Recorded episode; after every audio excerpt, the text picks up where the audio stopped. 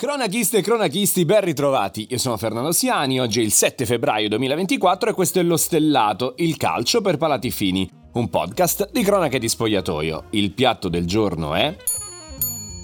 È tutta colpa di Spalletti.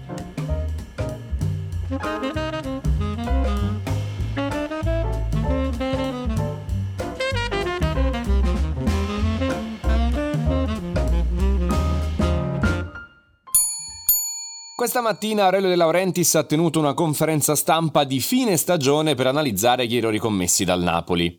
Come dite? Mancano altri quattro mesi. Beh, sì, effettivamente è proprio così. Ma è evidente, ascoltando le parole di De Laurentiis, che per il Napoli la stagione 23-24 non sia praticamente mai iniziata. Eclissata dall'addio di Luciano Spalletti che resta ancora oggi una ferita apertissima. Sì, perché ADL ci ha tenuto a ribadire come il suo errore più grande sia stato concedere a Luciano Spalletti la possibilità di andarsene dopo aver vinto lo scudetto. Questo è il racconto dettagliato dei fatti. De Laurentiis aveva esercitato la clausola di prolungamento unilaterale del contratto di Spalletti dopo l'eliminazione con il Milan in Champions League. Un modo per ribadire la fiducia all'allenatore, ma che Spalletti non aveva gradito perché è arrivata senza nessun tipo di confronto Ricorderete la querel della PEC con la comunicazione arrivata via mail a cose fatte. Quando il 12 maggio Spalletti riferisce alla società di volersi prendere un anno sabbatico per tornare a fare il contadino, De Laurentiis ritiene di poterlo convincere a restare, ma poi si arrende e lo lascia andare. Avrei dovuto impormi e trattenerlo facendo valere il contratto.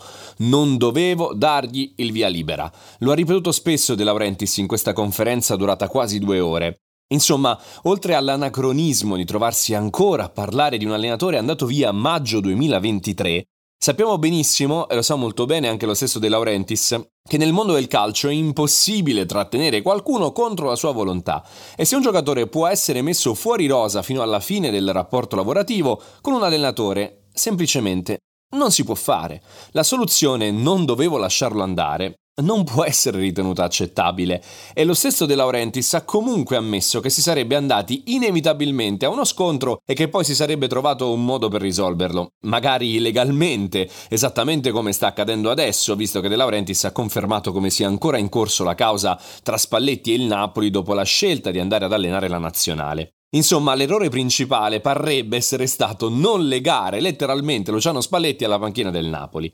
E poi si parla dell'altra scelta, quella successiva, quella di Rudy Garcia, Altro tema rovente, una scelta che in conferenza De Laurentiis ha prima difeso, elencando la carriera europea del francese, assolutamente in linea con quella di un tecnico da top club, dimenticando però le ultime autunnali stagioni arabe. Scelta che poi ha attaccato, pentendosi di aver sì colto l'inadeguatezza di Garcia emersa fin dai primi giorni, ma di non averlo esonerato subito per una questione di educazione.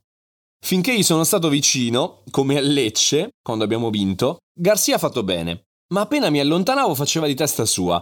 Quando contro l'Empoli sono sceso negli spogliatoi per dirgli cosa cazzo stesse facendo, lui mi ha detto di stare al posto mio e a quel punto l'ho mandato a fare in culo. Scusate il torpiloquio, ma andava letto il testuale di un presidente fin troppo sincero con il pubblico e che fa emergere un'ingerenza importante della società nelle scelte dell'allenatore, una situazione tipica degli anni 80 e 90 che con le proprietà straniere e lontane avevamo dimenticato. Alla domanda sul perché non sia stato sostituito Kim nonostante si sapesse che sarebbe andato via, il discorso si sposta su Giuntoli, sui rapporti che con lui nell'ultimo anno erano ai minimi termini e che quindi hanno rallentato tutto. Ma in ogni caso, ribadito De Laurentiis, i giocatori importanti li ha sempre trattati da solo. E poi Mazzarri, che è tornato perché è un amico di famiglia e al quale è stato chiesto di giocare come Spalletti. C'è una scena in Pulp Fiction in cui a Bruce Willis viene chiesto di fregarsene dell'orgoglio, perché, e questa volta edulcoro, perché il bonus volgarità me lo sono appena giocato, l'orgoglio tende a fregarti. L'impressione è che De Laurentiis sia ancora estremamente ferito dalla fine del rapporto con Spalletti, ferito umanamente, perché forse credeva di aver finalmente trovato qualcuno in grado di tenergli testa o addirittura di capirlo. E invece è stato tradito dopo la gioia più grande, De Laurentiis continua a cercare Spalletti negli altri allenatori, ma poi dice di essere il solo in grado di far funzionare questa squadra. De Laurentiis ha il suo primo vero errore di gestione da quando ha rilevato il Napoli nel 2004. Gli va riconosciuto di aver sempre azzeccato anche scelte che sembravano impopolari e di essere un presidente ambizioso, affezionato e spesso anche illuminato. Questo non può tradursi in onnipotenza, perché poi di fronte alle difficoltà il cortocircuito è dietro l'angolo. Mettere da parte l'orgoglio può essere la soluzione giusta per voltare finalmente pagina.